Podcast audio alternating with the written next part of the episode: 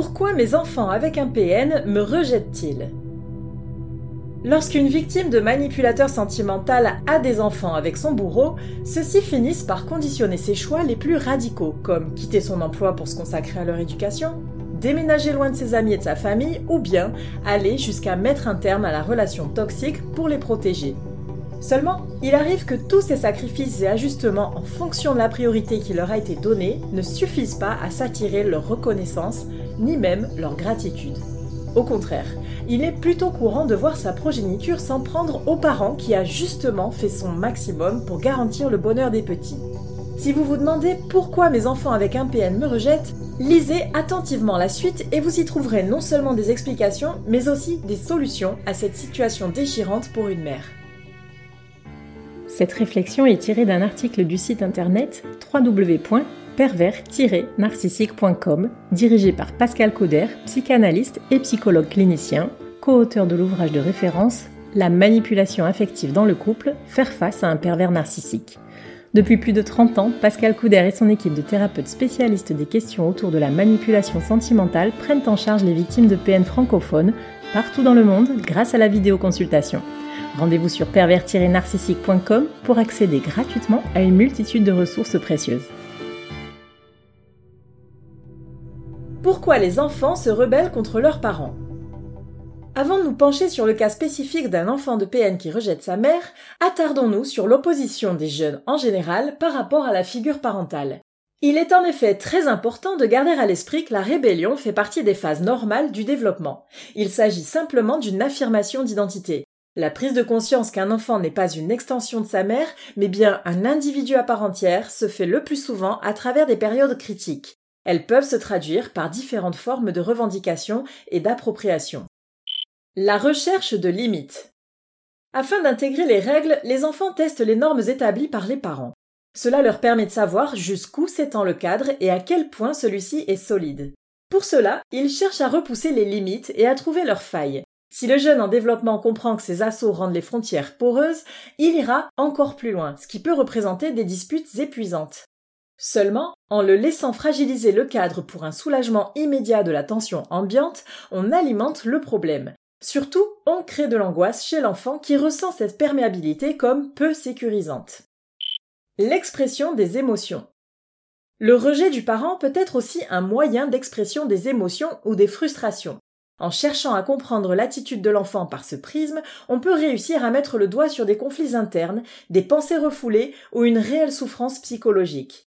Ainsi, la rébellion peut représenter un mécanisme de défense psychique ou une demande d'attention, par exemple. Si le dialogue est trop difficile, un psychologue peut aider à rétablir une communication saine entre l'enfant et son parent. Gardez toutefois à l'esprit que c'est justement parce qu'il se sent en confiance avec son parent que l'enfant se permet des comportements difficilement tolérables. La prise de contrôle. Par le rejet du modèle parental, l'enfant gagne un certain contrôle sur son parcours. Les parents stricts, par exemple, pourront donc voir leur enfant tourner le dos aux valeurs familiales dans une démarche de prise de responsabilité.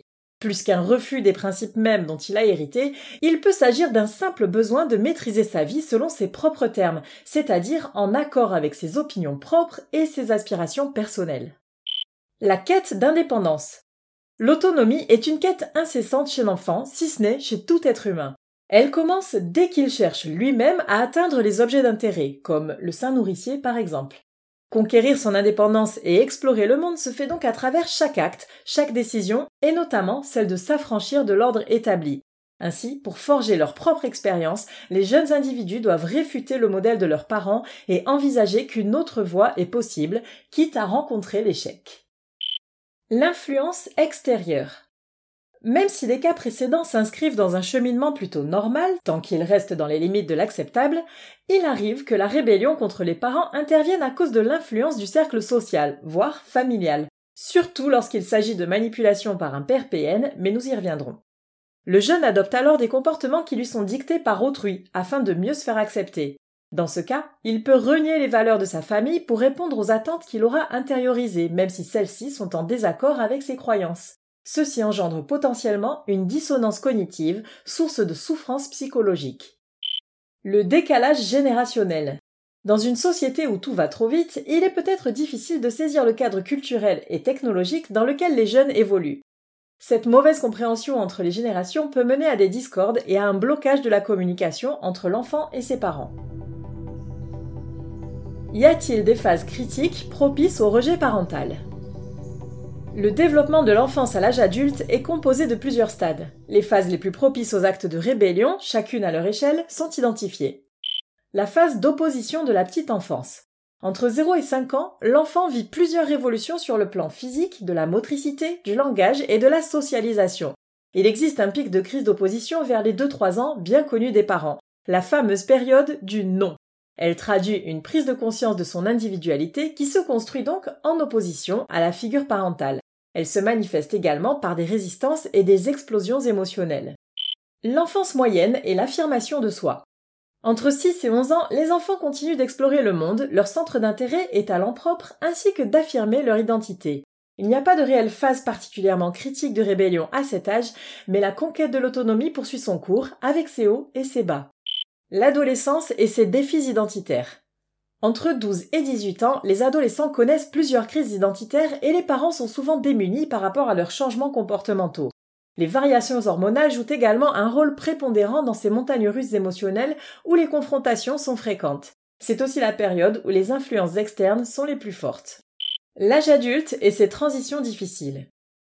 Une fois leur enfant arrivé à l'âge adulte, les parents pensent souvent que la raison l'emportera désormais et que les conflits, provocations et autres marques de rejet cesseront. Malheureusement, chaque transition de vie amène son lot de déséquilibres qui peuvent mener à tourner le dos à sa famille. Ainsi, mariage, naissance, rupture, déménagement, accident, déception, perte d'emploi, etc. sont autant d'éléments perturbants qui peuvent mettre à mal la relation filiale. Pourquoi les enfants que j'ai eus avec un pervers narcissique me rejettent alors que j'ai tout fait pour eux? Nous en arrivons à la question cruciale, la situation la plus injuste à vivre pour une mère. Alors qu'elle a été victime de maltraitance et qu'elle a tout fait pour protéger ses enfants et leur garantir un maximum de bien-être, ceux-ci la rejettent. Voici les raisons les plus courantes de ce revirement de situation. L'influence de l'autre parent. Et évidemment, dès lors que l'on traite de parentalité d'un pervers narcissique, il est impossible d'occulter le risque d'aliénation parentale. Nous vous invitons d'ailleurs à écouter le podcast sur cette thématique. Le vampire émotionnel n'éprouve aucun état d'âme à instrumentaliser ses propres enfants pour tourmenter sa victime. Et comment faire plus de mal à une maman qu'en la privant de sa progéniture? C'est pourquoi il est impératif de lutter contre la garde alternée dans le cadre d'une séparation et de suivre nos conseils sur la coparentalité avec un PN. Votre rôle maternel sera critiqué et dénigré par le MPN, mais ne tombez pas dans le piège de lui rendre l'appareil. Maintenez coûte que coûte un dialogue apaisé avec vos enfants qui n'élude pas la véracité des faits, mais qui reste bienveillant et concentré sur votre relation directe avec eux. Évitez donc à tout prix de porter préjudice à une image valorisée du père, même si elle enjolive la réalité, car ils en ont besoin pour se construire. Les conflits parentaux. Le quotidien avec un manipulateur émotionnel est fait de chaud et de froid, d'explosions de colère, d'humiliation et par-dessus tout de tensions permanentes. Même s'il y a de fortes chances que vous en ayez été la cible privilégiée et que vous avez tout fait pour minimiser la gravité des faits auprès de vos enfants pour les préserver, ne vous leurrez pas. Ils ont fatalement vu, vécu et ressenti des situations traumatisantes, comme dans le cas du climat incestuel par exemple, bien plus grave qu'il n'y paraît, et qui a fait l'objet d'une thématique de podcast.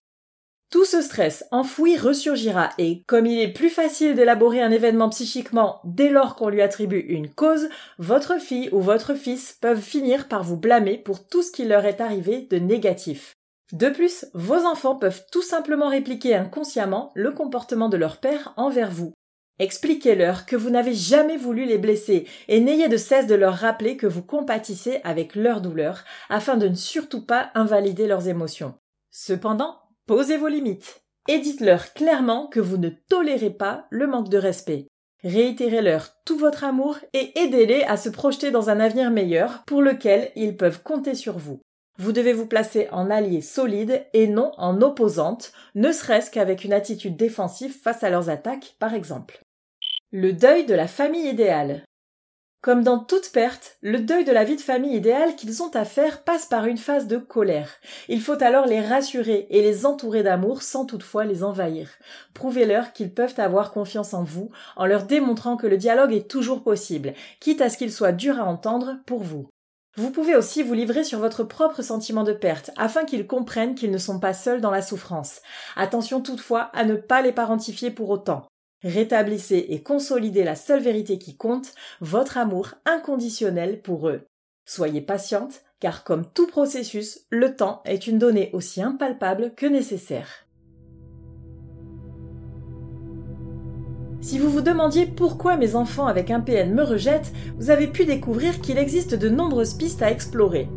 Sachez toutefois que nous nous sommes limités à des situations supposant l'absence de pathologie chez les jeunes. Si la plupart des actes de rébellion font partie du développement normal d'un individu en construction, n'hésitez pas à vous tourner vers un professionnel de la santé mentale si vous vous sentez dépassé.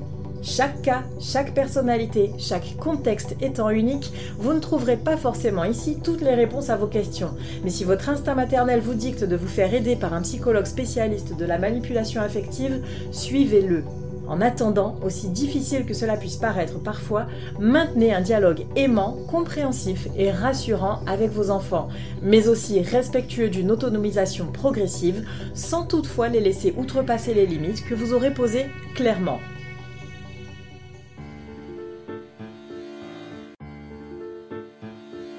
N'hésitez pas à vous faire accompagner par des thérapeutes spécialistes des questions de la perversité narcissique. Rendez-vous sur www.pervers-narcissique.com et trouvez-y de nombreux conseils sur comment gérer la séparation, comment gérer l'après, la reconstruction et vous pourrez également rentrer en contact avec un membre de l'équipe. Ne restez pas seul.